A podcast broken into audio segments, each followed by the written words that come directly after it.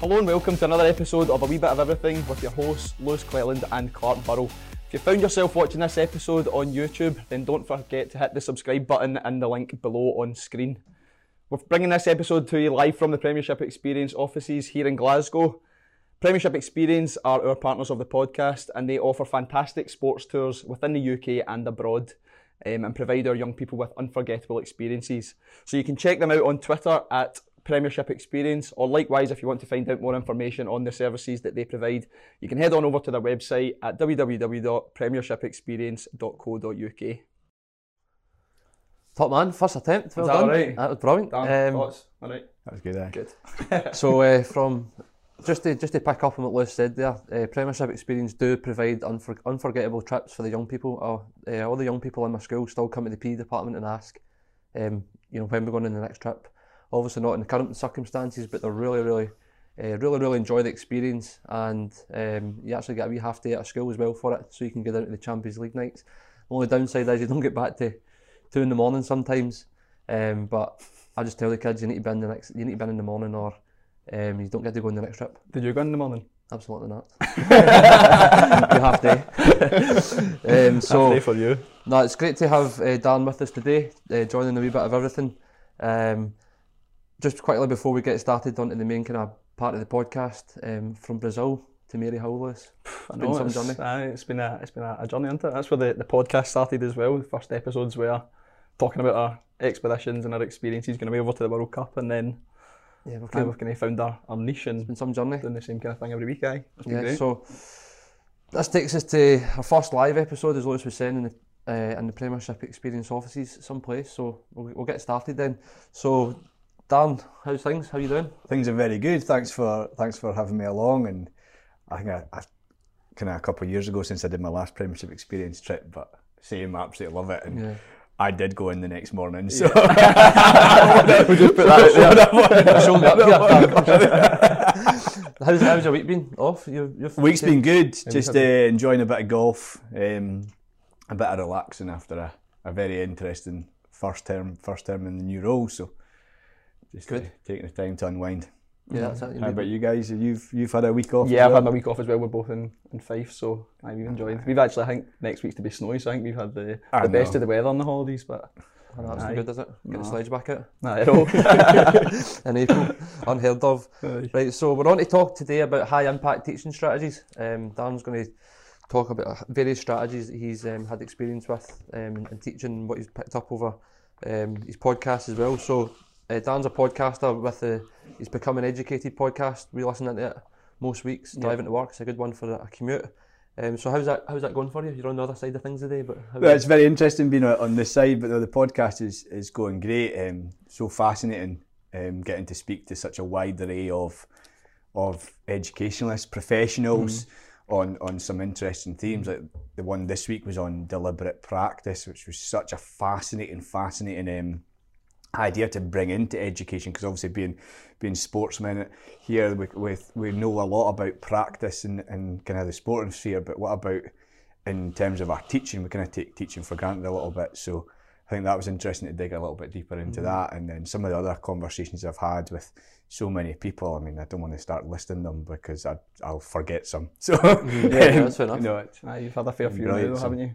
How many, what, what episode are you on now? I think we're on fifty-seven just fifty-seven, now. Wow. Um, got sixty-two recorded and a few more on the pipeline. So. That's what I was saying, it's a good effort you doing that yourself, because we we can uh, split the, the burden of the, the duties, so Clark can secures mm. the guests, and then I've got the, the editing duties at the end, but this is my first one that I'm not going to have to edit it, so thanks Jack for that. I appreciate it. Um, so. Uh, so how did it all start then in the podcast?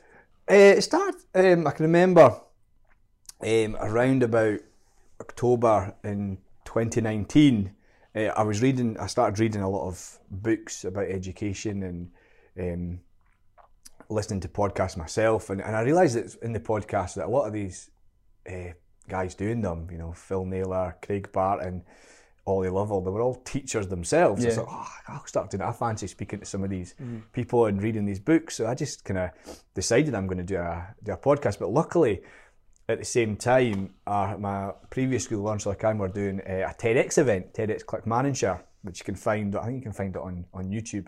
And um, there are a couple of people uh, there who were on early on my podcast, like uh, Gavin Oates, David Cameron, Bradley Bush. They were all early episodes, and so that I was able to get the ball rolling then, and I just started contacting people, and I think this has been a really amazing thing, and I suppose you guys find it as well, that I just started contacting people saying, I loved your book, I'd love to chat to you about it, would you be up for it? And everyone everyone so far has said, yeah, yeah, I'd, yeah. I'd be up for that. Mm-hmm. And, no, nine times out of ten, they, they agree to come know, on. It's, and it's great. I've had one, professional development. I've had one or two that have said, come back to me in mm-hmm. six months because I've got a new book out. And then, yeah. and then the things, but, you need to chase them up again.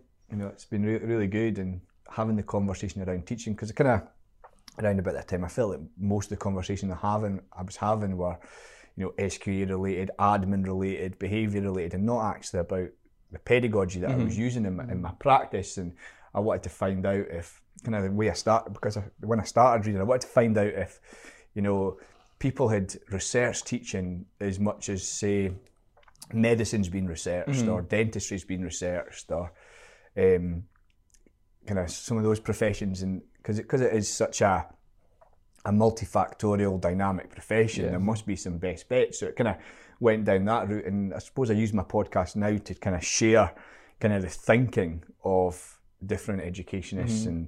and um, different ideas, and it's been fascinating having the conversations with so many people from a, a range of primary, secondary, further education on what high impact teaching looks for them in their mm-hmm. context. Now, it's good, it gets you thinking about your own teaching, and I think it gives you that wee bit of motivation speaking to these different people to actually go and try something in your own mm.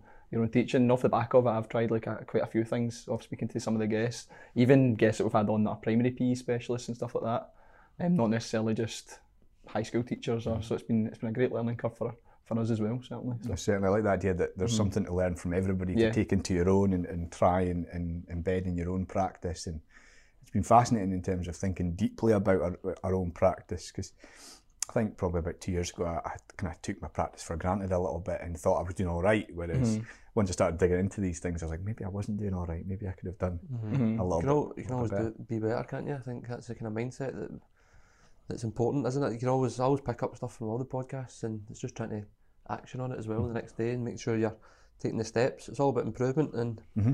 um, I think that's hopefully what a podcast offers, is a, a platform for everyone to improve and uh, improve their practice. So um, moving on then, so you've just got a new post, different, is it te- te- yes, Principal I'm Teacher Teaching and Learning? Principal Teacher Teaching and Learning at Bell Baxter High School. Whereabout is that in fact? It's in Cupar. Cupar, is it? Cupar, yeah. Nice area. Oh, lovely, is lovely. It, I, I, I, I, start asking I, I, you could, I, I, up there. I, I couldn't actually tell you. Is it, is the, this the, the, the, is the schools no? just as you drive in, so I've actually not been into the town yet. Right, okay. Because so, we've, we've only had the two weeks at yeah. the school, so um, so far, so far, so good. It started on the eleventh of January, so the bulk of my job has been sitting in my home in my, in yeah. my shorts and t-shirt, mm. just speaking to a right. screen. So at the last two weeks before term, we got to go in, and such an unusual time to get a new job, isn't it? Especially, like, especially in a school when there's just so many new people that you need to, to go and meet, including the kids and the, the staff alike. I know. I find it I find it strange having kind of made connections with with um, my colleagues on a, on a screen and then seen them in person. It's like, wow, you're a lot taller than yeah. I thought you were. No, don't get the true picture online, do you? No, you definitely don't. You don't. Those departmental meetings online as well can be tricky. Um, just try to read the body language. I know, you can't tell when to jump in and when not. And end up speaking over each other.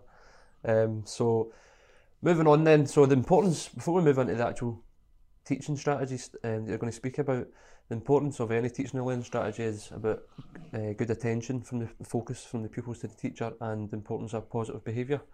First of all, do you agree with that statement? And Um, how important do you think that is, the behaviour side first and foremost? Let's start starting with behaviour. I think behaviour is paramount, because um, if you think about, if I take steal from one of my own guests, and Sam Strickland, he says that, that low level disruption is kryptonite mm-hmm. to, to good teaching, and I and I agree with that. You know, you can't uh, give any sort of explanation, and if if Lewis is mucking about under the under the table, he's not listening to you. He's not thinking. Or if I'm sitting next to you and I'm punching your leg, yeah.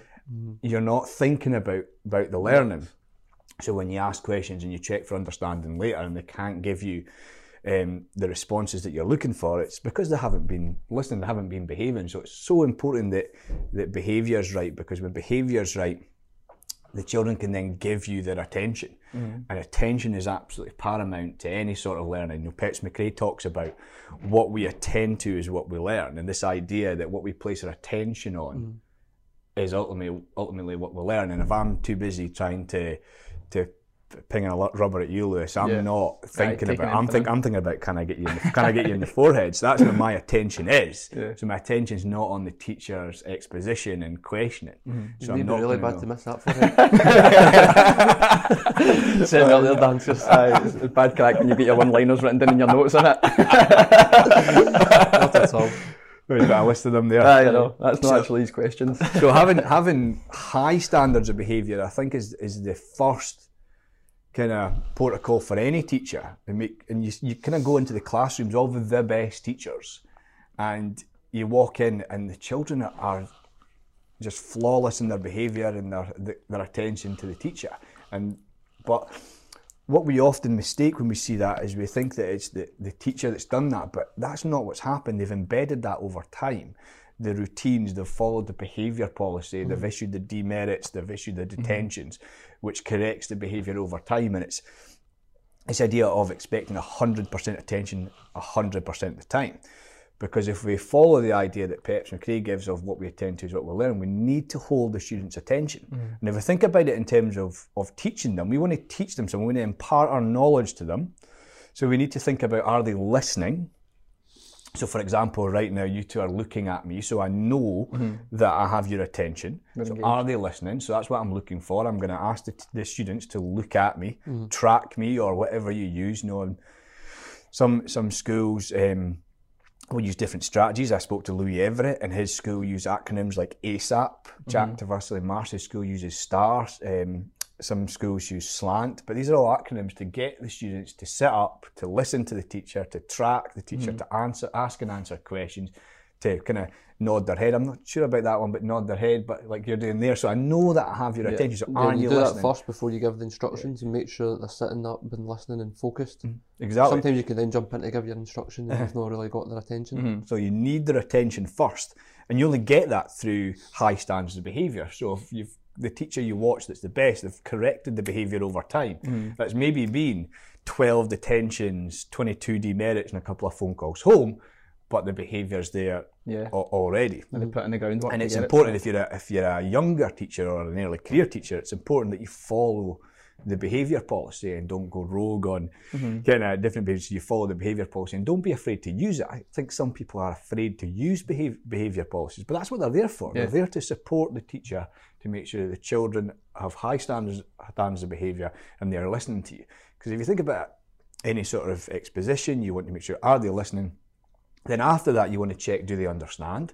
And they won't be able to understand if they're not paying attention to you. Mm. So when you kind of use your comprehension questions and you check for understanding as they go, mm. if they're paying attention to you and they're attending to that information, then they're going to be able to be successful in, the, in their learning. I think some people use, for example, use questions to catch people out. Mm-hmm. But I think all you're doing is reinforcing that they don't know. Mm-hmm. You know, if, I, if you're laying off, looking off into the stars and or flicking rubbers and so on, and I ask you a question and you don't know, that's going to make you feel unsuccessful. Yeah. And we don't want students to feel unsuccessful. We want them to leave our classes feeling successful, feeling like they've achieved. So I'm going to make sure you're listening first. Mm-hmm. Then I'm going to be clear in my exposition. Then I'm going to ask you questions. Do you understand? Yeah. And then at a later date, coming back to this idea of retrieval, I'm going to ask you, do you remember? So I think that three questions are re- really mm-hmm. key for, for teachers. Are they listening? Do they understand? And then ultimately, do they remember? And mm-hmm. you get that through following behaviour policies, making sure attention is on you, and then giving your instruction. I, I loved um, listening to your the episode that you had with Tom Bennett, and see just listening to some of the examples he gives. I'm like, that is me in a nutshell. Like some of the things that I've done, mm-hmm. like the typical example, the, the example you just gave there about trying to catch a pupil out to see if they've been listening or not. Like mm-hmm. I can count, like I've lost count of how many times I've actually done that. Yeah, same. Um, no. I think the challenge is on you go. I think sometimes, see some of the things that I feel myself saying, it's maybe some of the things that I've experienced when I've been a pupil in school. Like some of the teachers would say to me, and like things that my dad would say to me and things like that. And I just subconsciously feel myself just gravitating towards those wee sayings. But I suppose it's just having um, those scripts ready, isn't it? Like mm-hmm. so that you know, so you're dealing with it the same way all the time and making sure those scripts are like reasonable and you're not absolutely going over the top with it and making them feel like unsuccessful or putting them down. It's just a consistent message that you're saying for every like kind of mm-hmm. different area of behaviour that you're trying to deal with. And I suppose that comes with time as well, though, doesn't it? Like it comes, trying to, comes with experience, like they yeah. said in the deliberate practice thing, that it, you need experience, but you need the right experience. Yeah. It's interesting what you said there, and Adam Boxer does a lot of work on front-loading expectations. So um, get your pen and paper out first before you say something, then get your pen and paper out. So mm-hmm. you front-load the, the means of participation. We're going to be writing, I'm then going to, going to tell you, but also positive framing your... your responses. So if you're continually not listening to me, I would say, Clark, that's a demerit. We listen so that we learn, so next time you're going to be paying attention to me. Mm-hmm. And then I move on. And then I'm ready and I'm going to go back and check. I might have a, have a look at look at Clark, make sure he's paying attention to me. I'm going to make sure that he's looking mm-hmm. at me and so on. But I haven't said, that's a demerit. How dare you not listen? Listen. I've said, that's a demerit. Listen we listen because so that we learn, so make sure you can do that. Or I would say, hey, Lewis, Um, I know that you can. I know that you're better than that. Make sure you pay attention to me. Mm-hmm. So I'm ex- setting my expectations that I know that you can do it. Mm-hmm. Do it now, and I'm being firm. I've got high expectations, but I'm framing it in a positive manner. Yeah, I'm it's not, so important, I, isn't it, the language? Because like we don't want to catch children out. And kind of when I first read that, and because I was the same, I used mm-hmm. to. Used so to, it gives them a chance, though, doesn't it? To like Clark's, um, Clark's staring out the window. So I'm going to use the learning mm-hmm. to punish him. Yeah. I don't think that, but then that doesn't make sense. Mm-hmm. You know, I want Clark to be successful, mm-hmm. so I'm going to make. I, I'm going to not punish. I'm going to try and restore I, it. I, add, add consequence to his not paying attention, and then give him the learning mm-hmm. so that he can be successful. Yep, it's like the old the old one. Go and run a lap. If you do that again, you're you're running a lap. The pitch. Or the primary one. If you do that again, he's only doing P today. Uh, P is a punishment. Right. It's a funny um, one. The using it as a using it as a punishment no. because it's not a punishment. It's mm-hmm. it's um, so important for our health, our well-being, and it's it's so important that that children and, and, and adults see it in a in a positive light. And I yeah. think that's been one of the, the the positives of lockdown is so many people have decided to go outside and go for a run or mm-hmm. go for a walk and yeah, so on. It. So. Definitely. Yeah, so I think as well as it, I was listening to your episode on deliberate practice and we're talking about modelling. I think it's really important as well as teachers that we model those listening skills as well, mm. so they can they can see us doing it because they'll. That's what Marie Kerr said as well on the podcast. Yeah, today it's a mirror, mm-hmm. so they will mirror your behaviour, your personality in the class. Mm-hmm. That was another good thing I took away from it. Definitely, and, and Doug Lemov talks about voice equity. So I, I'm not cold calling you to to. make you uncomfortable or scared. I'm cold, I'm being strategic about that because mm. I know that you've been listening, so I'm going to ask you my question so that you can be successful, but I want to hear your voice. Yeah. You know, and when I'm with, when you're speaking, I'm going to be doing the same. I'm going to be mm. nodding, I'm going to be looking. You know, I might as the teacher be scanning the room at the same time, make sure everyone else is giving you the attention you deserve, but I'm going to be looking at you as well. And it's like you say, it's important yeah, that it. we that we model that and we listen to our students when they're giving the responses mm. and we listen to their full sentences and so on. We're getting into the nitty gritty today. You need to, um, when I was in school there for the last couple of weeks, when I was asking uh, some of the pupils questions and they've got their mask on, I was like, I can't let them like this. I really couldn't hear what they were saying at all. It was an absolute nightmare. It's like trying to get them to, or even just pull it out a wee bit so they can try and project the voice over it, but defeats the purpose of the mask, doesn't it? I think we're all experiencing these. Aye, that was a challenge. Aye, that was one of the things that I was thinking about. I was like, I can't even make out what these guys are even trying to I know, you're almost trying to ask, asking them to... to speak up and yeah. present, but that, that brings me back to another one about, and when I spoke with Pratesh Raichura, um, he spoke about um, how he encourages students to use full shape answers. I can't remember, I can't even remember what the acronym is, but they asked them to project their voice, even in mm. normal time, so it's kind of doubly important to yeah, project the voice near, because quite often you'll ask a student a question, and the mumble because yep. but it's about that voice voice equity mm-hmm. making a safe space in your in your mm-hmm. classroom because you've got the high yeah. high standards of behaviour, you've corrected behaviour, you've used positive framing. Mm-hmm. I, I, I, there's nothing wrong with you going, Liz, can you say that again, but I want you yeah. to project your voice a little, a little mm-hmm. bit time, loud and proud please, yep. and then you can encourage them to project their voice and, and use their voice because oftentimes in, in across a school day in classrooms, they maybe don't get to speak that very often. So when they do get called upon, it's important that they, they project their voice because mm-hmm. they wouldn't sit down down in their house and mm-hmm. you know, their parents are downstairs, they wouldn't mumble asking for a glass of water. They would mm. go, "Mum, get a glass of water." You know, so getting them to getting them to do that same thing, but with a more academic register in your classroom. Aye. I think that comes down to the lack of confidence potentially as well, but and what they're saying. Something that was see like on that topic. See, when I was I was doing my mountain leader training at the tail end of last, I think it was October last year, and. Um, Just thinking about like even answering out, see when the, the instructor was asking us questions, I was like even feeling myself like afraid to answer out in case I got the answer wrong. And that's like like that's me as a twenty-six year old um, feeling that. So that made me think about how that makes the pupils yeah. feel in your class when you like put them in the spot like that as well. So it's understanding that that's how how it's going to make them feel ultimately, isn't mm-hmm. it? And trying obviously to to get them to be successful, like you said. Empower them, was, no, put them down, as Dan said mm-hmm. as well. It's interesting. I think the big challenge for me as a teacher on, on what you were saying was um, the importance of getting their attention when you're giving the instructions is then how how do we know if they have taken it in? So the challenge is sometimes when you're moving through the portfolio, everyone I, I feel as if I'm trying to get through each question and get through principles of training, then next lesson, that's me finished with that. So I'll re- maybe revisit it at the start. Sometimes you just I feel as if I'm moving through the course too quickly. Mm-hmm. So then you might talk about retrieval practice coming up shortly, but that was just something I was thinking about there, is when knowing when they've taken it in yeah. and knowing when to move on during a lesson and then after a lesson. Mm-hmm. It's just something I was thinking about. I thought I would share it with you. Um, so, aye. It's a, it's a very, very interesting point, because the physical education courses are quite sequential in nature, and often when we get to a point, the, the students need to remember what went before. And I think that's to do with our curriculum planning more than sort of the students feel they can't remember, because we always forget. You know, the Ebbinghaus forgetting curve from the eighteen eighties has been has been repeated and proven over time. So you get this X, not an X, it's going down the way. So the minute you learn something, almost twenty minutes later, you've forgotten it. Mm-hmm. And then I think it's ultimately, I think somebody's def- decided on twenty-one days, I don't know what that's the magic number, you've completely forgot it. Yeah. You know, if you take in kind of the ideas, um, if I go back to uh, Robert and Elizabeth Bjork, they talk about their theory of disuse, or their new theory of disuse. They talk about retrieval strength and storage strength. So if I asked you to tell me your mobile phone, you'd be able to tell me that really quickly, because it's got high storage strength mm. and high retrieval strength. Mm-hmm. If you're going on holiday and you've got a hotel room number, that has a high retrieval strength the week you're on holiday, mm-hmm. but a low a low storage strength, because the last time you went on holiday, on a broad holiday, can you tell me the number, the, your hotel room number? sixteen. Was it actually? No, I'm joking.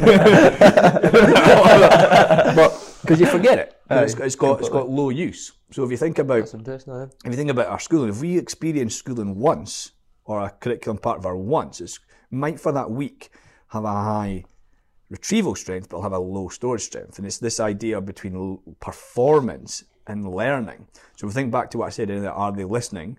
Do they understand? Do they remember? Do they remember needs to come later? Mm-hmm. Because if I teach you something, mm-hmm. I've got you listening to me, and I've explained it, I've used question answering, we've used tasks, I've repeated my questioning, um, you've probably said it to me once or twice, you've probably written it down in that lesson. Mm-hmm. When you leave that lesson, you've performed in that lesson. So, you know, we all do, oh, they were great today. Mm-hmm. But then when you ask them the same stuff a week later, blank faces. Yeah. Because they've forgot it. And so that's the importance of retrieval practice, revisiting. You know, the... Mark McCourt writes about his mastery model of schooling, Engelman's direct instruction. They kind of talk about that in a lesson, twenty, fifteen to twenty percent should be new content, eighty to eighty-five percent should be revisiting content. See, so that's, in, that's interesting. See, I, would do it, I would do it the other way almost. Is that just to connect the dots between the previous learning and then the... It's because it builds on yeah. builds on knowledge. So, so the more um, they retrieve it, does that mean it goes into the storage part? So be, so if you think about the, the curve, right. It goes down. Each time you retrieve it, so think of the curve like a, a half-life of a battery. Right. You know, it goes down. But each time you retrieve it, you shorten the half-life. Right, okay. And each time you, you go to retrieve it. And this is where this idea of spaced retrieval comes in. Mm-hmm. Pooja Agarwal and Patrice Bain wrote a book called Powerful Teaching, and Kate Jones' retrieval practice are really good on this, is that there is like this kind of idea of optimal spacing and retrieval. So if your exam's one hundred days away, you want to retrieve your information every... eight to ten days. Mm-hmm. You go back and revisit it, and you do that through. That's why flashcards are quite good. I spoke to uh, Sam Elliott, who wrote a great book called Asbo Teacher. absolutely, yeah, I've seen that, actually. absolutely hilarious, uh-huh. but so full of knowledge. And he was a history teacher asked to teach geography. To learn the geography, he turned the whole body of knowledge that he had to teach from the exam spec or from textbooks into flashcards. Mm-hmm. And he would use flashcards himself. So he was using spaced retrieval mm-hmm. on the bus on the way yeah. home. Can I get it? And eventually you just know it. And Daisy Christodoulou did a wonderful research ed talk on how to remember anything forever. And it's this idea of spaced retrieval, and that's mm-hmm. why the rise of apps like Anki and Quizlet and yeah. flashcards are so important. So mm-hmm. um, kind of if you want kids to remember stuff from the portfolio or from into higher, you know, there's there's things like carousel learning, Quizlet, quizzes. These short retrieval practice activities mm-hmm. helps them remember and repeat it over time. And the more you repeat it, the idea is that its retrieval strength maintains high, but its storage strength gets a little bit higher, because we want students to be able to know things for an exam, but we want them also to know it beyond the exam. Mm-hmm. And this is this funny idea around cramming and studying. You know, we all, most people study by cramming the night before, and it actually works mm-hmm. because if you think about the forgetting curve, mm-hmm. it's in your memory. It's, you've not forgot it yet, but mm-hmm. a week after the exam, it's gone. Yeah. And all this spacing. And interleaving, interleaving is another fascinating one, because that's quite relevant to practical, because one of the most famous studies around interleaving is that we were going to be tested on throwing balls or beanbags into a, a bucket that's three metres away. But you trained only for three metres away, but you trained, in your training, you do, went to two and four. You didn't go to three. Mm-hmm. So you practiced to two, to four, to two, to three, but you practiced three, three, three, three, three. Mm-hmm. On the actual test day, he performed better, which is so mm, fascinating. fascinating. And it's this kind of idea, but all the kind of, most of the, the studies into retrieval practice, I'm showing, so one of the most famous ones, I think it's Roediger and Karpika in two thousand six, or, yeah, two thousand six. And they had a group that studied for four periods and then did a test. Another group that studied for two periods, did two tests, and then a final test. Mm-hmm.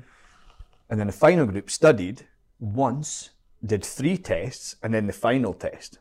Now, on a, like the end of that week, so let's say it was Monday, Tuesday, Wednesday, Thursday, Friday. On the Friday, mm-hmm. the first group had the highest performance. So think about the forgetting curve. Mm-hmm. So they studied all week, boom, they aced the test. They went through more content. Mm-hmm.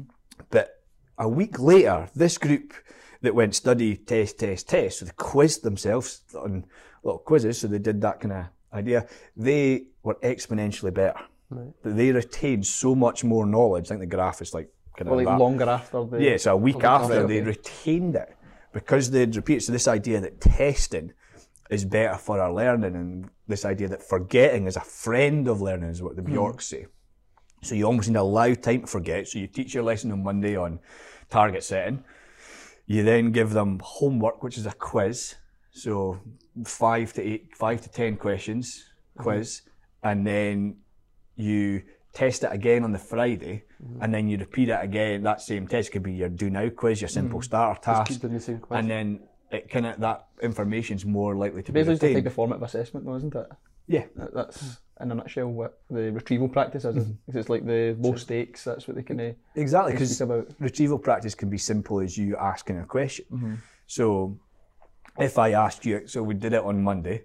And then the following Wednesday, I'm going to ask you a question, and you go, oh. And then you think that, that there is thinking around. The harder you have to think, the yeah. more likely it is to be embedded in your learning. But mm. simply questioning you is an act of retrieval.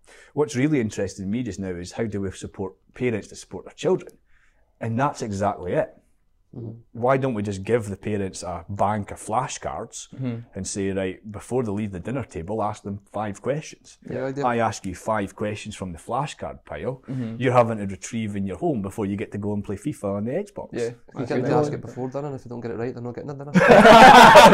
They're not getting their dinner. I thought no getting their Xbox would have been a better suggestion. They're not getting your dinner. Uh, no, it's... I think Kate, Kate also put on Twitter, Kate Jones, who's big on that as well, said that it's not a testing, it's not just testing, mm-hmm. it's, a, it's a teaching and learning strategy. Mm-hmm.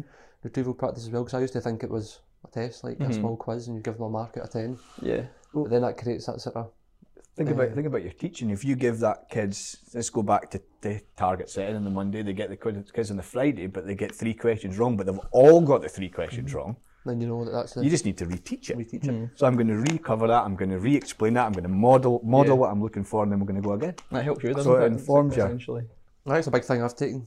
I like the idea about how, see, it's still on the topic of this, but doing like, when you're doing your multiple choice um, questions, like thinking really carefully about how you word them.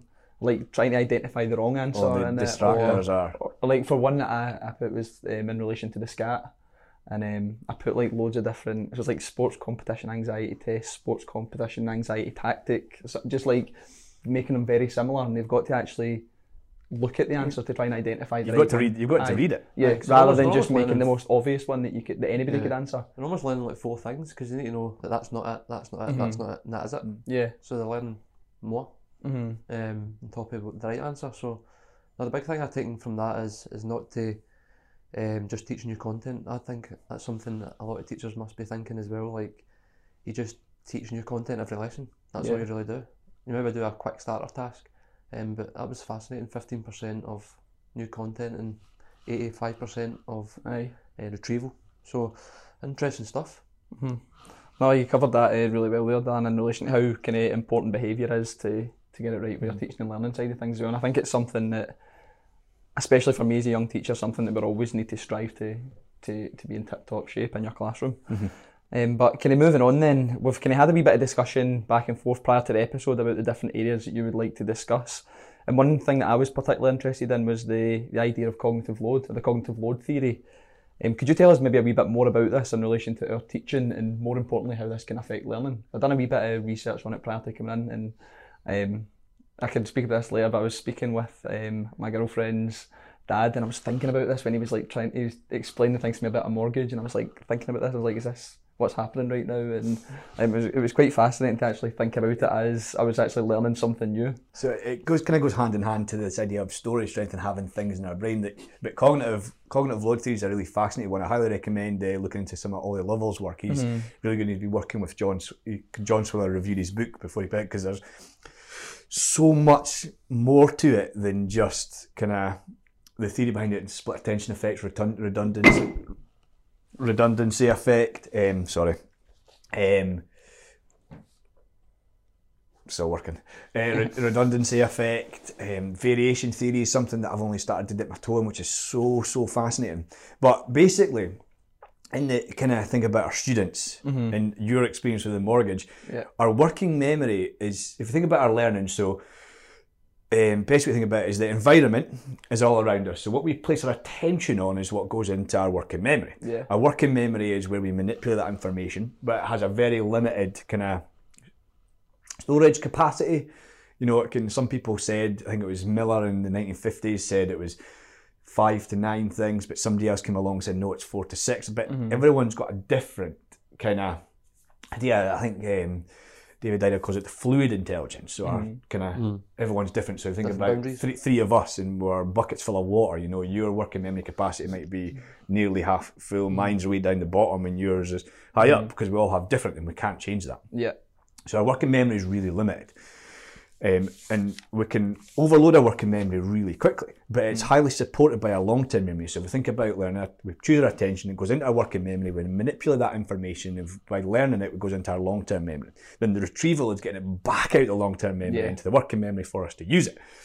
But our working memory gets overloaded really, really quickly. I can give you an example if somebody wants to be a, a victim. Right, go for it. So I'm going to say numbers, and I want you to repeat them back to me. Right. one nine one. one nine one. one nine one four one nine. one nine one four one nine. one nine one four one nine. one eight. one nine one four one nine one eight. one nine one. one nine one. four one nine. four one nine. one eight one nine. one eight one nine. You need to say them all. No, you need to say them all. No. Great, good. So let's try that again. So, right, okay. one nine one. Wait, wait till I'm finished. one nine one. eight one nine. One nine one eight one nine. I've I've I've lost it. I need to start again. So I've lost it again. I was Sorry. So, no, I was getting there. One nine one one four one nine one eight one nine three nine one nine four five. One nine one three one four one nine. You've, you've lost, lost that no, capacity. That. Absolutely. Now, so yeah, but your long-term memory has all those numbers. This is called chunking. So the numbers were nineteen fourteen, nineteen eighteen, nineteen thirty-nine, nineteen forty-five. Mm-hmm. What are they? What do they represent in your memory? Years. But what what do they represent? What happened in those years? So say them again. Nineteen. So nineteen fourteen to nineteen eighteen, uh-huh. nineteen thirty-nine to nineteen forty-five. Come on. Was it the wars? It yeah, was the wars. Right, okay. So, so, pressure, so that, that's, that same numbers by you're on the next one. So I got that. I got that a little bit wrong trying to remember it myself. Yeah. But that same numbers. Yeah, yeah. Eventually presenting them, there was too many numbers for you to remember. Uh-huh. So I've overloaded your working memory. But when we chunk them and put them in dates, yeah. which you eventually got, yeah. you attach them to loads of things in your working memory, mm-hmm. which made them a lot easier to remember. Yeah. And you can do it with letters and words and mm-hmm. signs. You can try and remember all this kind of words. I think it's X, B, B, C, C, I, something, mm-hmm. A, and but then when they're rejumbled, it's like B B C, C I A, Fox, and it's things you have in your mm-hmm. long-term memory that you can access. I was more fascinated by how Ta- you were remembering all the numbers. I never know how he's able no, to... I like, I like tasks like that, but you can actually see like how it works in, in action right there and then. Like that's, that's powerful. If you think about you being learning about the mortgage, eventually there was a point when you went, I just, yeah. I'm lost. Aye. So let's think, let's take back to our teaching. So I've got your attention. Yeah. One of the physical things that happen is that I could have your attention, but eventually you're going to go, mm-hmm. and then come back. So I've still got your attention, but your body has went, oh, too much, I can't remember, so it's just looking off and looking off and away. So whereas I think that you're not paying attention, you actually are. You're yeah. just, you've just been, you've just hit that switch of being cognitively overloaded. Mm. So if we think about our instructions, if I think about an instruction, especially at the end of class, right, stop there, put your racket down, pick up the shuttle, put it yeah. over there, put that there, put that there and stand there. Yeah. You know, there's too many instructions, yeah. far too many. Mm-hmm. So it's about chunking our instructions to... Mm-hmm. make it um, more accessible for the young people. So if we're explaining things, we need to be very clear and have clarity in our explanation, mm-hmm. so we know exactly. We don't want the the students to misconstrue what we're saying, so we need to be very clear. And kind of this idea around about planning and scripting our instructions and planning and scripting our, our questions. But there's a number of other things that can overload young people. Mm-hmm. PowerPoints are kind of teachers' friends, but they're the students' enemy. Mm-hmm. So a working memory can be overloaded. I'm standing up speaking, but I've also got pictures of words on the PowerPoint, excuse me. Now there's too much things to look at. Mm-hmm. Now, I think it's the redundancy effect. If I put a PowerPoint with words on and I say the same words, yeah. one of them's being redundant and you're just going to forget about them all. Yep. So it's a lot of work into dual coding by Oliver Caviglioli, David Roger Goodwin and him are writing a book just now about graphic organisers, and you'll see a lot of pictures on Twitter of really clean looking PowerPoints and clean looking materials. Mm-hmm. Lots of white space and minimal kind of words, really easy on the eye, like really easy on the eye. Mm-hmm. So where's your focus? Mm-hmm. You know, if you have a worksheet, you know, I can remember at school you had a worksheet, you had task one and you had this and a picture and then this there, then this there, and you had to pick from everything, but there was too many things there. So I think in terms of teachers, we need to consider our instructions, chunk our instructions, we need yeah. to consider our materials, our PowerPoints, and there's also a really fascinating study called Clever Classrooms. If you Google Clever Classrooms, you'll find it. And they looked at students in a clean classroom, empty walls, mm-hmm. nothing in the walls, compared to students in a busy classroom, hundreds of stuff in the walls. Loads of posters up. Mm-hmm. The ones in the clean classroom learnt more. Did they? Because there was ah, there's nothing there now. It's, it goes deeper than that, because it's interesting, because if you think about your living room, you've you totally dismiss the wallpaper. Mm-hmm. You don't notice it when you're when you're watching T V or when you're sitting there, because it's it's kind of been you've been used to that room. Yeah. So if you've been in a classroom for six months, you're just used to it. So mm-hmm. it all kind of phases out because you decide where you place your attention on. But interesting in terms of the the graphic organising, the PowerPoints and the dual coding, is that there's a misconception around dual coding, is that people will present a PowerPoint and go, look at my dual coded PowerPoint, mm-hmm. or look, I'm dual coded my materials, but you haven't. Dual coding happens inside your head, mm-hmm. from my understanding. Mm-hmm. So like your working memory. So what's that's just having like your PowerPoint different to what you're saying? Yeah. Dual coding. So just... dual coding is like having an image. So you kind of have a really simple image and a really simple explanation. So um, for example, you take the cycle of analysis: investigate, investigate, analyse, develop, evaluate. I could say that, and I've got, I use a visualizer. I would write it and draw mm. the diagram as I'm saying it. So I'm explaining mm. my thinking and seeing it. So they're seeing that image. I think I go into a science classroom and you might have a picture of a heart up. Yeah. But the teacher, through their exposition, is going to label that. Mm-hmm. But a kind of a poor, not a poorer methodology to use that would have it up already labelled. Mm-hmm. But a stronger way for learning is to have the empty heart and label it when you're there. Right. So you're there, because dual coding happens inside our working memory. So your working memory isn't just one channel. Uh, I can't remember who came up with this. None of it was Richard Mere's multimedia effect, or there's, well, I think it's Baddeley and Hitch. So your working memory has kind of um, got a lot to it. So they came up with the central executive, which you choose to put your little thing on, and there's also the phonological loop. So you're using the phonological loop to listen to me, and the visuospatial sketchpad. So you're using your visuospatial sketchpad to see my hands and, and drawing. So if you think about it, in a classroom, I'm underneath my visualizer, I'm writing, I'm saying mm-hmm. about the cycle of analysis, and I'm drawing it out. I might go further and say, well, this is when we gathered information, this mm-hmm. is when we kind of analyse yeah. our results, we set targets here, and I'm mapping it out. So yeah. they get a visual representation of what I'm saying, and the dual coding's happening inside your head, if that makes sense. Mm-hmm. Yeah, so just think by, about thinking and by stripping thinking. our exposition back and going, saying, being really deliberate about our instruction and chunking our instruction. So if you take the tidy up phase, it's stop, track me, put your racket down. Mm-hmm. Then after that, I can say, you're going to get the nets, what's your job? Get the nets. You're going to get the stands, what's your job? Get the stands. And Jack over there, he's going to get the rackets and shuttles, and he'll tell me what's his job. And then we go from there. So I've chunked it. Yeah. And it's taken the same amount of time as me going, stop, stop, stop, blah, blah, blah, blah, blah, blah, blah, oh, listen to me. Aye. You know, so I've chunked it down, I've broken it down, I've made it really explicit. Mm-hmm. So I don't want anyone to be confused. So if I'm talking about my target setting, I'm going through, if you use SMART targets, so S, this, give an example. Yeah. M, give an example, I'm going to go back, what does specific mean? You know, what does S stand for? And I'm going back, and then I'm building it up mm-hmm. slowly, and then I might get them to write it down or do a task, or I might demonstrate a, an answer. It's interesting, you, I think it was you mentioned something earlier on about different examples, and one good way to do it, one of the best things for supporting students in their learning is this idea of worked examples, or examples and non-examples. Mm-hmm. So take the the first section of our portfolio. People use structures, you know, one factor that impacts my performance is this, this is because, this led to, this meant that, whatever you use. So I might, under my visualizer, model exactly what I want to say, and I'm going to verbalise my thinking. So this idea of accessing metacognition, I'm verbalising what I'm thinking. So that might be busy, but I'm okay with that. Mm-hmm. I'm then going to slow down, and I'm going to ask you a little bit of questions about why did I decide that? Why did I decide that? Then we're going to work them together, this idea of I, we, you. Then we're going to work them together. So I'm going to say, right, Lewis, what was the first sentence again?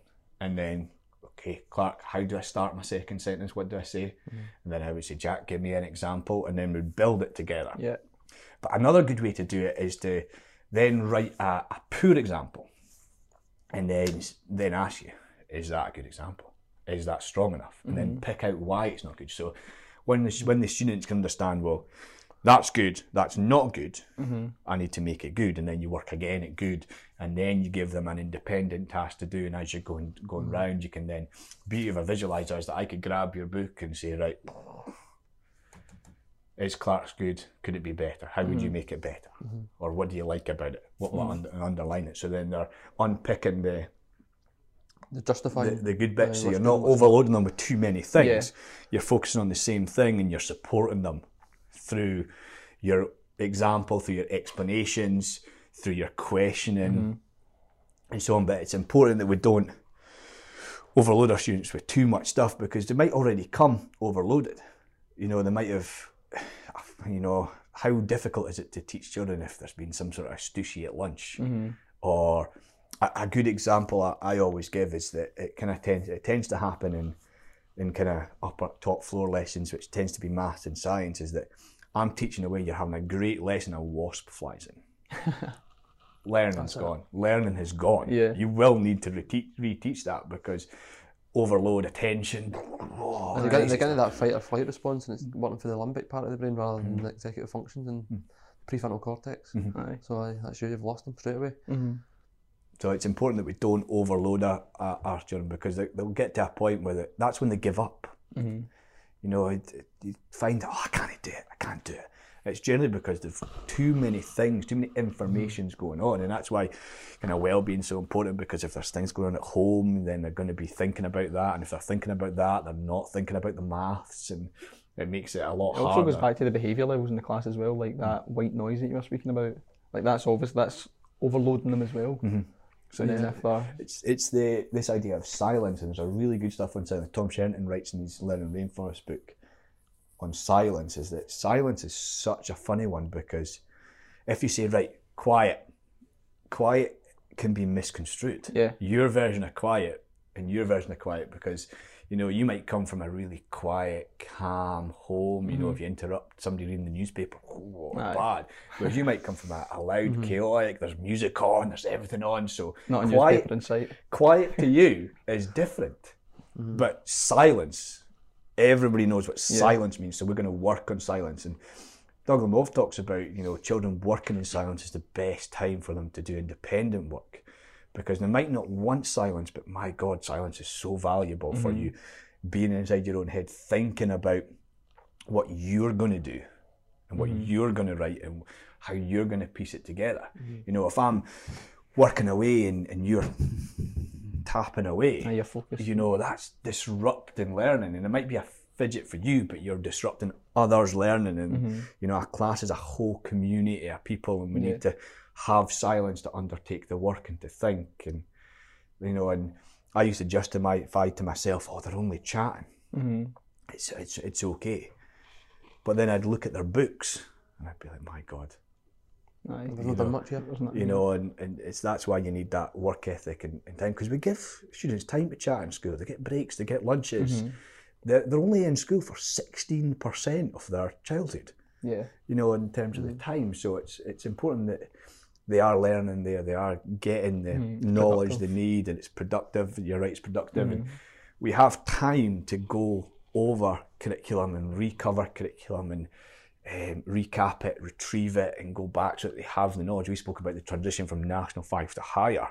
If you've just rushed through a National five programme and only taught them two factors, they're going to struggle. I think the conversion rate for National five to National five A to higher A is something like thirty something percent, which is qu- quite low. Mm-hmm. I'd be wrong with that, um, which is quite low, because you would think a National five A and a higher A would go together, because yeah. that's what would happen in most subjects. Yeah. But you go into so much depth, you're almost giving yourself eight months to cover so much stuff. Mm-hmm. Plus it's, the holidays don't yeah. help as well, it's seven weeks off. Sometimes I feel the students come back and they're back to square one again. Like, could we maybe do retrieval practice through the summer? Aye. Just a thought. Well, well, you start the Google Classrooms that are up and running now. Mm-hmm. You start your lessons re- recapping. There is something you can maybe have. There's a couple of quizzes. I'm going to put four quizzes out to you. You can do a couple of quizzes, but you can come back and you start your courses and you just recap a little bit. Mm-hmm. You know, revisit, because it will be there. Yeah. You know, think back to your own schooling. Mm-hmm. You know, and I mean, I went to school a long time ago. You know, I'm not. I'm not as young as you guys. Mm-hmm. So. Um, Somebody will say, oh, you did this at school, and then you have to rack your brain, and it will be in there. You know, yeah. your whole lived experience mm-hmm. is somewhere in there. I think the, uh, the class, see when you go and like, you have cover like a maths class or something, you got a police take for maths, and then you go up and you're, maybe it's like an S one or an S two, and some of the stuff on the board, maybe S three, maybe right, and then some of the stuff on the board, I'm like, yeah, it, it's familiar, but I just can't quite remember how to do those like fractions or whatever it is that they're learning about. And then you just ask like one of the pupils to explain it, and it, it does kind of come back to you, and it's it's, it's amazing how you like much you've forgotten from your own uh-huh. schooling days, but uh-huh. it kind of comes back to you when you're. So that's just a, an example how it's stored in there. It's the idea because it has storage. It strength, doesn't take much for you to re-understand it, if you like. Did you, manage, did you manage to help them then? No, absolutely no chance. What was it, the P seven transition to? Division. Right, so, right. So another approach, Darren, uh, direct instruction, um, t- teacher to student, uh, teacher-led uh, approach. What's your tips for implementing this effectively then? Uh, I think direct instruction is so important, um, and, and the t- teacher teacher-led lessons is so important, because we want the children to we want to give our knowledge to children and them to give it back to us. Yep. rather than, I think uh, some people talk about playing ghetto. It's in my head. A lot of questions I used to ask, and, and some people ask is they ask a question and you're kind of relying on the either the child that's had good, ex- a, a really r- enriching experience growing up, and they've experienced a lot of life and they've went to the Natural History Museum, or you're relying on somebody just having a pure guess, whereas we want the children to just know. So if I'm if I'm going to ask them a question about smart targets, I, I need to make sure that they've I've taught it, because there's a difference between I've taught it and they've learned it, because that's when they're revisiting. So do you so think, I'm, sorry for jumping, do you think that some pupils are better suited to direct instruction than? Or... That's an interesting one. So have you ever heard of Project Follow-Through? No. So Project Follow-Through was the biggest educational research project probably ever in terms of scope and money. But it was in nineteen sixties America, nineteen sixty-seven to nineteen eighty something, but in nineteen seventy-seven it was evaluated. So Lyndon B. Johnson, as part of some poverty commission, decided to commission all this. And this is my my take, and I interviewed Sam Hall about it from a podcast. And Engelman's direct instruction is very specific. It's it's scripted, it's field tested. It takes him ten years to develop a scheme of work. Um, sadly, he passed away last year, but his son's carrying it on. And these programs are, are kind of so based on research that what works. Now, Project Follow-Through, I assessed all these teaching methodologies to find out which methodology works the best. Mm-hmm. And it was kind of almost swept under the carpet and no one really has heard about it, but there's a graph that goes about. So they compare normal schooling with all these different things. And they tested basic skills, so reading, writing, maths, problem-solving skills, some more complex stuff, kind of the stuff you would get in maybe T I M S or, or PISA problem-solving skills, and affective domains. So this is a fascinating one, you know, kind of self-reporting happiness and self-confidence and self-esteem. And direct Engelman's direct instruction, a very specific teacher-led methodology, was the only one that increased in all three domains.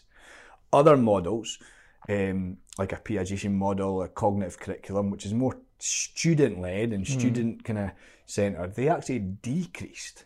And if you think about that, it makes kind of sense. You know, these guys ended up knowing loads of stuff and we're able to answer questions in exam. And if, if you ace an exam, you know how that feels. Mm-hmm. Oh my God, that mm-hmm. feels good. But you just know stuff. Mm-hmm. And these guys didn't know this the stuff because they were kind of running about, kind of not really learning and having focused learning or depth of learning. Whereas Engelman's program, he kind of talks about that fifteen percent new stuff. The rest is just mm-hmm.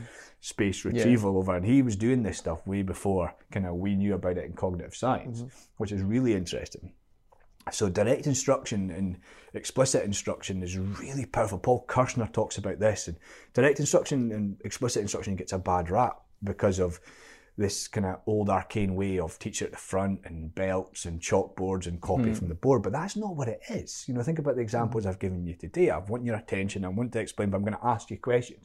Mm-hmm. Bruce Robertson, The Teaching Delusion, writes about direct interactive instruction, but it goes deeper than that, because there's this idea of novice v expert, and we're all on this continuum in different mm-hmm. domains. So we take expertise as very domain specific, you know. In like in, in any in anything, you might know loads about science, but it doesn't mean you know lo- you might know loads about physics, but it doesn't mean you know hunters about chemistry, because mm-hmm. they're very domain specific, or about history, because mm-hmm. they're very domain specific, mm-hmm. you know. So you might be expert in history, but you're kind of a novice in maths. But you think about students and young people, they're probably novices in a lot of things. Mm-hmm. Now, novices need direct instruction. Mm-hmm. You know, if you think about back to when you re- were riding a bike, mm-hmm. you know, you had stabilizers, you had somebody showing you how to put your, where to put your feet, where to put your hands, how fast to cycle, how hard to cycle, yeah. how to push.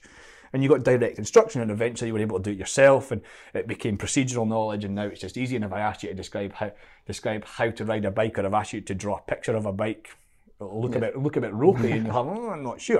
And that's why teachings kind of teachers teachers suffer from this curse of knowledge, because if you think a, a maths teacher at the front probably has a maths degree and and is trying to teach people that don't have it, so he's got to this maths teacher has got to like break down all its all his learning. Mm-hmm. But students are mainly novices. But then experts, the literature is interesting because you get the um, expertise reversal effect. Because experts, if you teach an expert through diver- direct instruction, they tend to go backwards, whereas they need Aye. problems to solve. Mm-hmm. You know, but you can't solve the problems without all the knowledge that comes before, so they need direct instruction, explicit yeah. instruction to give that knowledge. And it's why, like, the Rosenshine, Rosenstein's principles of instruction are so powerful, yeah. because if you read the article, it says the best teachers, the best teachers, the best teachers, the best, and who doesn't want to be the best teacher? Yeah. So they use, ask lots of questions, they introduce material in small steps, they are very clear and articulate with our, with our instruction, mm-hmm. they revisit regularly, mm-hmm. daily, weekly, monthly, and it's all powerful. It comes back to knowing stuff. Your class then, doesn't it, then? Knowing what they need at that time, mm-hmm. whether it's direct instruction or whether you think mm-hmm. they've built their knowledge on smarter targets and they can do sort of cooperative learning tasks. Mm-hmm. Exactly. And they need to know the knowledge first before you can actually right. do those tasks effectively, basically. Because on placement, used to do loads of cooperative learning and think it was aye, amazing, like jigsaw aye. stuff. And just doing it for the sake of doing it, almost. Mm-hmm. There was a aye. McKinsey report by Dorn, Dorn, Dorn in twenty fifteen, and they looked at all the PISA results and they tried to compare, it's a, it's a good, a really good graph, um, find a sweet spot for instruction. And they found, again, kind of eighty twenty rule or ninety ten is what kind of some people advocate, like Tom Sheridan talks about mode A, mode B, mode A being direct instruction, mode B being more your cooperative learning project-based tasks. Yeah. Most of your lessons need to be direct instruction and only some of them need to be that project-based cooperative learning because they need all this knowledge mm. so they can do yeah. it well yeah. and there's work into, like, cooperative learning is great but you do get social social loafing, but once once they're all really comfortable with the knowledge, they can really apply it really well. But they need all the knowledge before they can go and apply it in different mm-hmm. kind of contexts and domains. They need to be firm in that knowledge. Engelman talks about mastery. I think Rosenstein talks about kind of being. Really, he talks about a success rate of over eighty percent. You know, if you're doing a doing a retrieval task of ten questions, you want every student in your class to get eight over ten, eight out, eight out of ten. They'll only get eight out of ten if you're very specific with your instruction, and you've kind of really targeted your questioning and your understanding, your tasks around that. You've revisited the material again, you've revisited it again. And that's then interesting, because yeah, a lot of mine I've been doing maybe out of eighteen, a lot of them getting ten, eleven. So maybe it is trying to make it maybe a bit easier to give them that sense of achievement, maybe have one or two that are tricky. Mm-hmm. Good, that's good. Um, so what's what's kind of three top tips then? We're, we're quite big on, me and Lewis like actionable tips that we can take away. So mm-hmm. if you had to say for direct instruction, like to implement it effectively, what would it, what would it be? Can I get top tips for that? I think I'll give you three then. Um, I might squeeze in four. Right. Um, so plan your instruction. Yeah. You know, far too often in my career, I've kind of done it off the cuff, which has been okay because I do have the knowledge, but it's more secure when you plan your instruction. Mm-hmm. Maybe script a little bit or define your your key point. I've started to think of kind of, is it like me writing down my one-liners? Le- uh, exactly. Planning it, plan them. And it makes, it makes them easier to come off. So I've kind of like moved Thanks. to my success rate or learning intentions being like three key points I want them to learn. Yeah. So you will learn that, or the key learning today is boom, boom, boom. And then I go back to that, I revisit that. So I've planned it. Plan your questions. I think the best teachers and the best questioning, when you really interrogate them, they've planned it, they've mm-hmm. thought deeply about the questions they're going to ask, and too often we just ask random questions. Yeah. So what are the big questions? And when you've got your big question and you want them to be able to articulate, you can have little questions to scaffold right. that approach, and mm-hmm. you can differentiate the question. So I can might ask ask you a question that's a little bit easier to kick us off, and then I might ask you to build on that. Mm-hmm. So I'm challenging, I'm you're feeling success, you're building on that, and I've not made, you don't notice that I've just mm-hmm. asked you an easier question. You think I've a teacher just asked me a question, but we're building on that, so I'm challenging yep. you to take take that further, and then I can go back to you and kind of build on build on what Clark said, or almost parrot it back, yep. so you then you're getting that kind of sense of achievement. Kind of knowledge. Um, mm-hmm. Ensure student attention. Yep. I'll go back to that. You need Key. you need a you need attention, and I think with anything than that, I love Bruce Robertson's take on it in the direct interactive instruction is that make it interactive, make any instruction interactive, because we all know that a teacher talking at you for fifteen minutes can become hell of a boring. Yeah. Even though they're telling you really good mm-hmm. stuff. You know, how long can we really hold our attention mm. for? There's, I read a book by Bailey and Pransky called Memory at Work in the Classroom, and they reckoned, is it, I can't remember the rule of thumb, it was like, take your age plus a couple of minutes is how long they can really hold their attention in the working memory capacity, and they assume that adults is around about twenty minutes, so after twenty minutes, adults gone, so if you then take a twelve-year-old, yeah, you know, mm. when is that going? So make it interactive, make it lively. Some of the some of the, the, the best history lessons I took part in as a kid was when there was just a hundred questions around a topic, but by the end, voice equity, everyone spoke, mm-hmm. everyone said, you were listening, you were disagreeing, you were mm-hmm. agreeing, and you were going, oh no, I think you're wrong, this is this, oh, but right, it's I debate. think he's right, and it's a really rich environment where it all came from the teacher, it's all led from mm-hmm. the instruction they gave, they've given you the knowledge, and then you're able to then question around it and talk about it and, and power the power the students, make them feel really, really successful. I think that should be the aim of of any lesson, is that how can I make the children successful at the end of this lesson? Mm-hmm. How can I make them feel successful? Because I think about motivation, there's interesting work on motivation, Peps Mccrea again, really good book. His books are really short, really readable, and this idea around motivation is that kind of our attention dictates our motivation, and or our motivation dictates our attention. Can't remember which way around it was, but we think that children come to your class already motivated, but actually you become motivated when you're successful. Yeah. So if you come to my class and you've got this preconceived notion in my class, you're going to struggle. Excuse me. But through my instruction and questioning and my retrieval, I've all of a sudden made you feel successful. The class seems a bit easier. Yeah. You know, there's a there was a great newspaper article a couple of years ago from this teacher whose entire maths class got A stars and A's, which is unheard of. Mm-hmm. But he went so far beyond the curriculum and retrieved and retrieved and retrieved and retrieved and retrieved that the kids just found it easy. There's another one, there's a really funny video on the B B C. Uh, type, I think it was Uh, South Korean students sit the Welsh G C S E, and the, the B B C sent Welsh children over to South Korea to check their education system. Now it's they work hard. It's wild how mm-hmm. hard they work, but they gave they made them sit a Welsh G C S E maths exam, and the Welsh kids are there you know, struggling away, not finished, and all the South Korean kids are pencil packed away and sitting like this after fifteen minutes. Done it. They've nailed it in fifteen minutes. I don't think we'll catch up with him, mate. We're going to four, uh, four day working weeks, Nicholas doesn't seem to tell that night. That's insane, isn't it? So, um, yeah, aye, so brilliant. That's, that's sensational. I love that. Be a bit about direct instruction there. Um, I think the thing about, like the first thing you spoke about is planning what you're going to say. That was what my, my lecturer, I always remember that stuck with me. Um, getting feedback on my lesson observations, on my placements. It's like, I think that was actually feedback he gave to the class as well, John, um, is plan what you're going to say, because if you don't plan what you're going to say, then it's so easy just to, to waffle. Go off on a tangent, and then there's just absolutely no meaning behind it, it's not specific, and before you know it, you're, you're way off topic. You're saying in the way in, just try and teach them one thing, Aye. and focus on, that's yeah. it, that's how you try to teach them, Take anything a, else a bonus. I spoke to Sam Elliott, the guy that wrote Asbo Teacher, uh-huh. and in his book's got a really fascinating one, and you can take it a little bit further, so I spoke about my three key points, or key ideas. And that's what my lesson's about, that's my questioning, that's my my independent task, my my gra- guided practice, my modelling's all around that.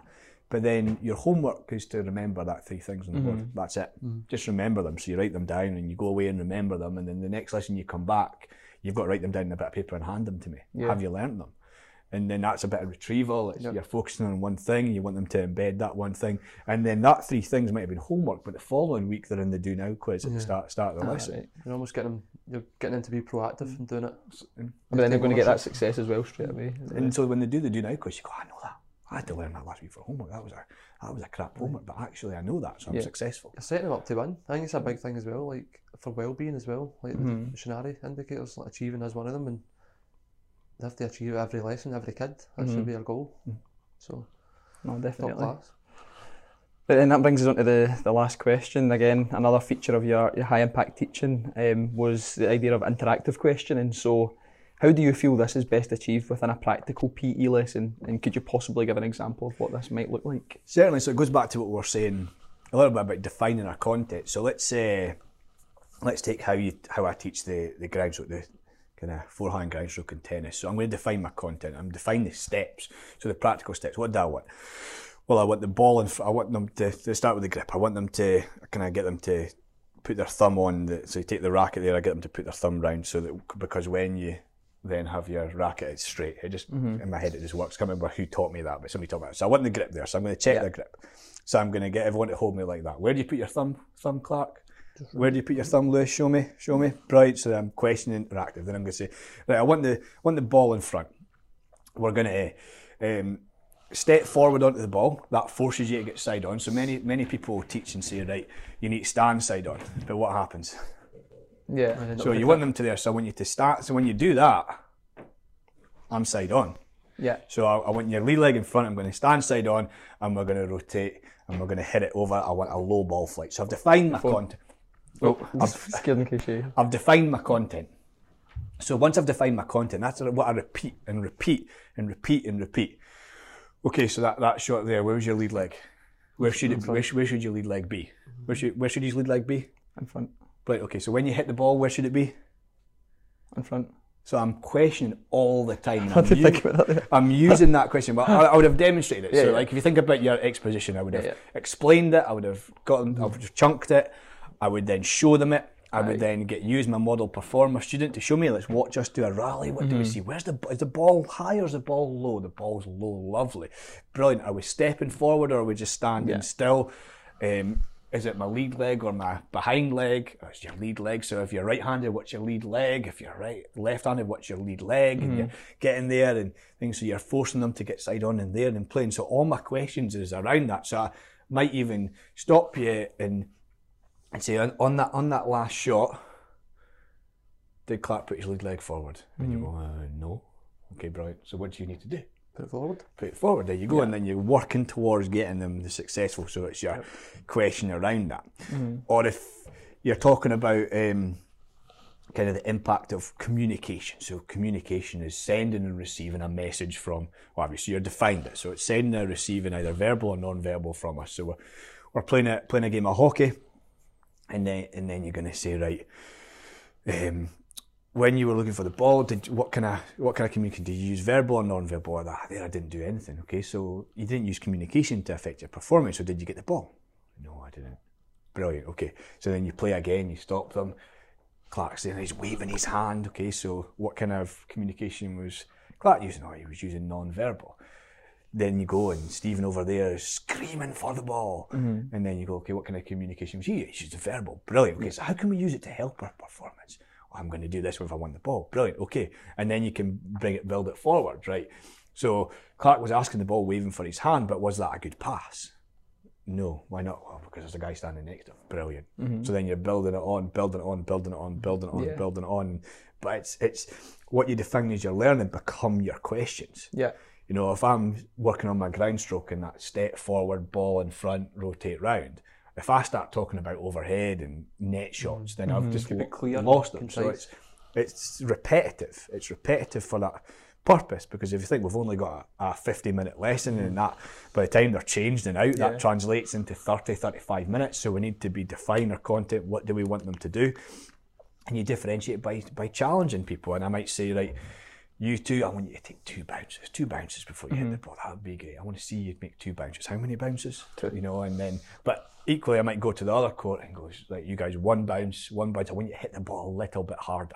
Mm-hmm. So everyone's doing the same task. And within the time frame, I'm just use, going up and speaking to my learner, see if I can get anything. But then if you're really good, I might then start talking about down to up, mm-hmm. close, kind of having that palm moving. So you're hitting. So then I'm using my instructions different. All around the same task, but it's all the questions based on ball in front, lead leg forward, mm-hmm. rotation. Yeah, with the whole class, then you can ground individuals and push them on a bit. Mm. And then you can take that from a, you can take that into a practice. You can take it into um, a, a complex environment like a, a pair practice. You can then take it into a more complex environment like a game. You know, in a, in a game, you've got to play. You know, you put your conditions on it, and you've got to play four, five, or five forehand ground strokes before you play. So you've broken it down. You put it into a game. But even in the game, where should you? What should you do? Should you just you've, you've hit the ball here. Go and tell me what the correct technique is. Oh, it's lead leg forward, ball in front. Mm-hmm. So then you're embedding that all the way through. It's almost like asking questions as you're giving the instructions. Mm-hmm. So, or so that's that direct cementing the. the understanding. That direct, interactive. I suppose that's what you're saying as well, like you're also assessing them as mm-hmm. you're going. Like you're there and then, straight away, rather than giving out all these instructions and then asking them to remember all the teaching points or and then if, that the next if I think about the eighty-twenty rule, when we come back to our next lesson, your starter task could simply be, show me where the grip is, show me where this is, okay, go and play, go and have a rally. So mm-hmm. we're revisiting, right, new, new, we're now going to spin that round. New stuff, we might work on that for ten minutes, but then we're going to go back to this to really embed this. Yeah. And then we'll work on this. and then you start interleaving the two things into the two practices, and you might have this and this, and then you might add a net shot. But when you practice that, you might spend eight minutes on this, you might spend eight minutes, a couple of minutes on this, and then a couple of minutes on the net shot, and mm-hmm. you're kind of bringing, because too often you might do forehand ground stroke, the next lesson, foreground, four, uh, backhand ground stroke, then a net shot, then an overhead, but you haven't embedded the mm-hmm. the movement, mm-hmm. you haven't retrieved the movement of the forehand ground stroke, so you're repeating that, and the same questions come up. You've yeah. given yourself questions for five to six lessons. Mm-hmm. It's the same stuff, but they repeat it, they repeat mm-hmm. it, they repeat it, and repetition helps you give that practice. Yeah. You can do it in different contexts, or different practices, different different partners, um, closer to the net, further away from the net, mm-hmm. you know, you can really mix it up, but it's the same learning. Yeah. I think that, I know that's definitely the answer, and I feel like I like if I'm thinking like when you're like going through those exams, I'm just thinking about my own teaching as well. Like I feel like I do cover cover that to a certain extent, but maybe it just like it's just fine tuning it and just making it that wee bit better. And I feel like I need to get better at building on previous learning that mm. bit more, and then like you said, that whole eighty percent or eighty five percent whatever should be previous learning, and then building on and introducing those next steps and just kind of drip feeding it in to build on that existing yeah. knowledge to help cement it. I think's my key takeaway message. Yeah, from, same here. From I was that. a good practical example as well of work on the forehand uh, shot and then move on to the net shot and spend. Yeah. If that's on your shot, then you're not spending as as long on it as you probably would. Mm-hmm. If you normally would, you plan a lesson on the net shot. Yeah, exactly. That's like my full lessons, right? We're learning this new shot today, but they're not really experiencing success from the last shot. Mm-hmm. But think back to the example I gave you from the beanbags. Mm-hmm.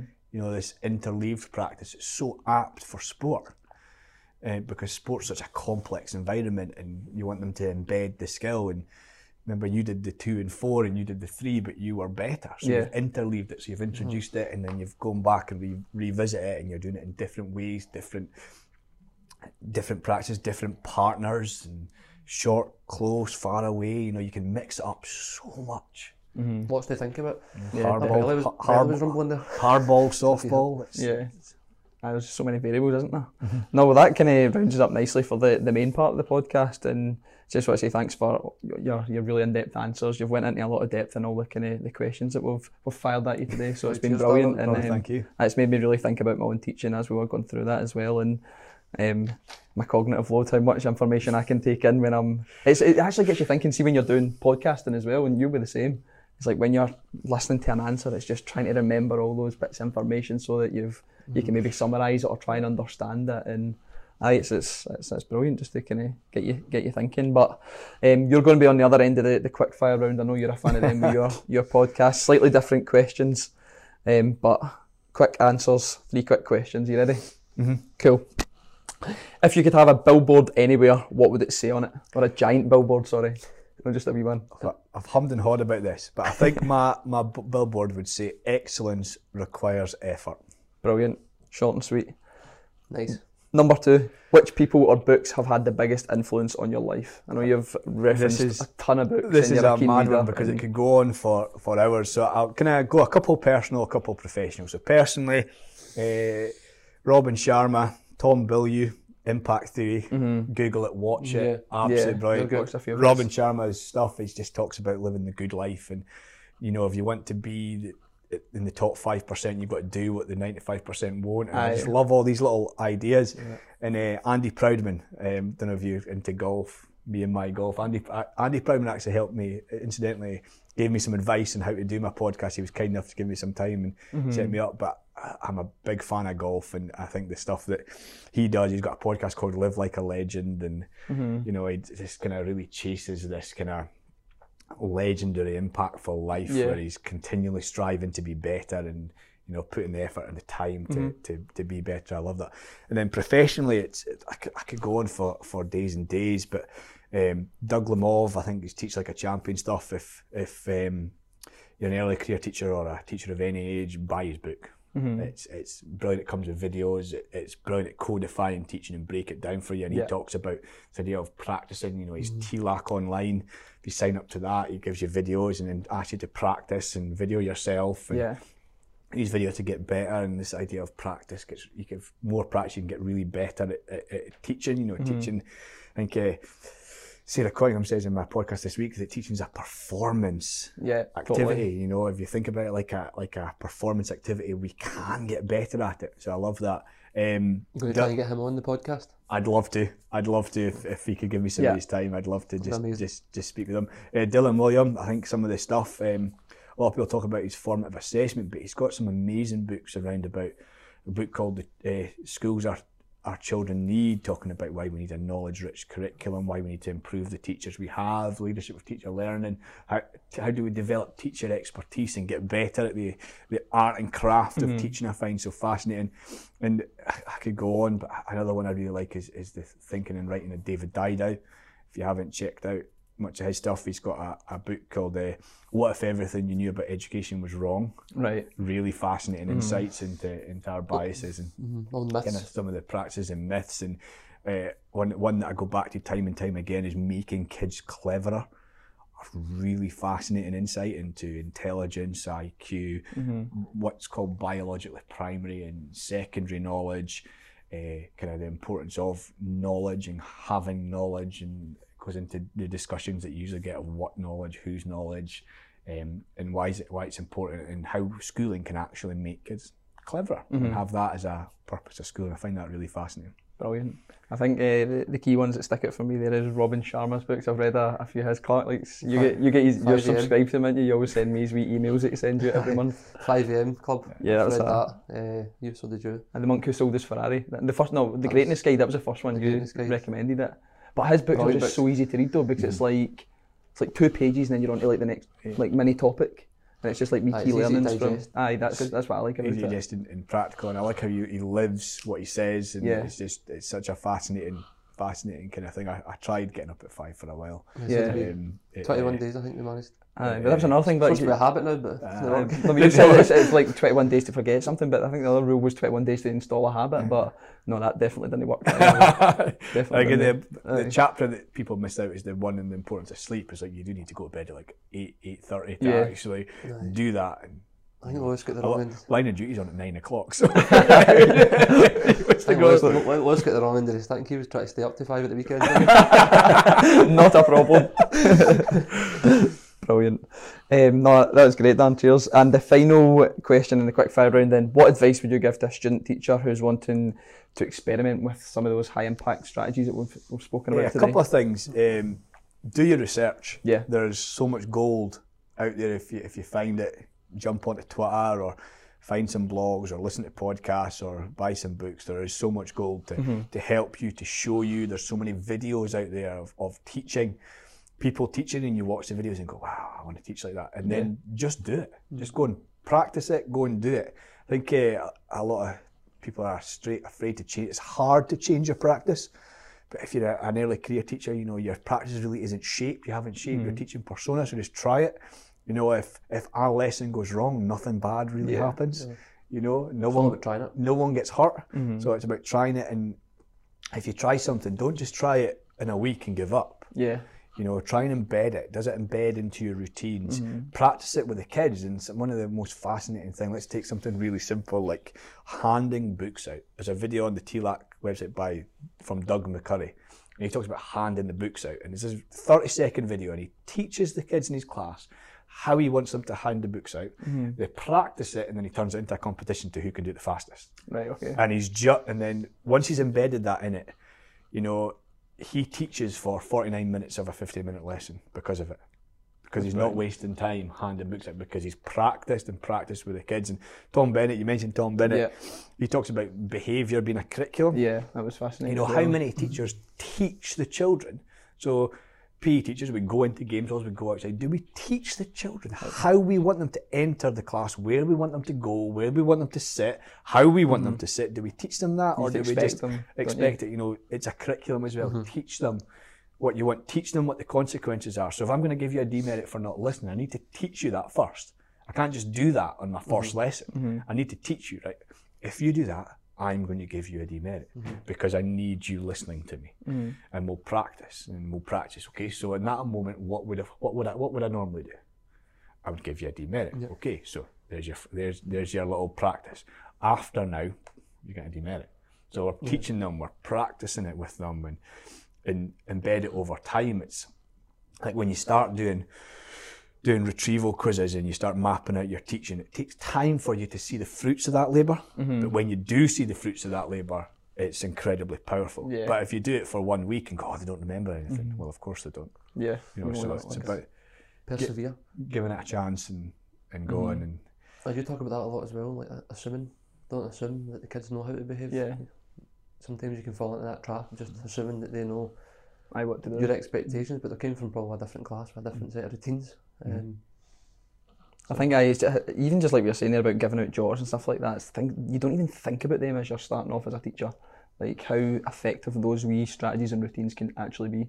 Like you don't. I, I feel like mm-hmm. I didn't learn any of that, I didn't get taught about simple things like that mm-hmm. um, until you actually get there and you're like, this is, like, they actually don't understand how to do this like in an efficient way. Or... Think, uh, think about changing rooms in P E. Do we teach the kids how to put their clothes away? No. You know, like we're just assuming then you go in and then how often do you deal with, I can't find my trousers. Yeah. Can I find? So there's an exercise there in going in and showing them, yep. right, put this, you fold this up there, you hang this up there, you put your shoes under there and then we get, get out. Aye. And then it's simple, and we're going to do this, and we're going to do this in five minutes. Timer started. Yeah, time it. Mm-hmm. What was and that boy you said in your class? Donald, was it? Can you find his? You've been waiting for that one up the full episode, haven't you? No.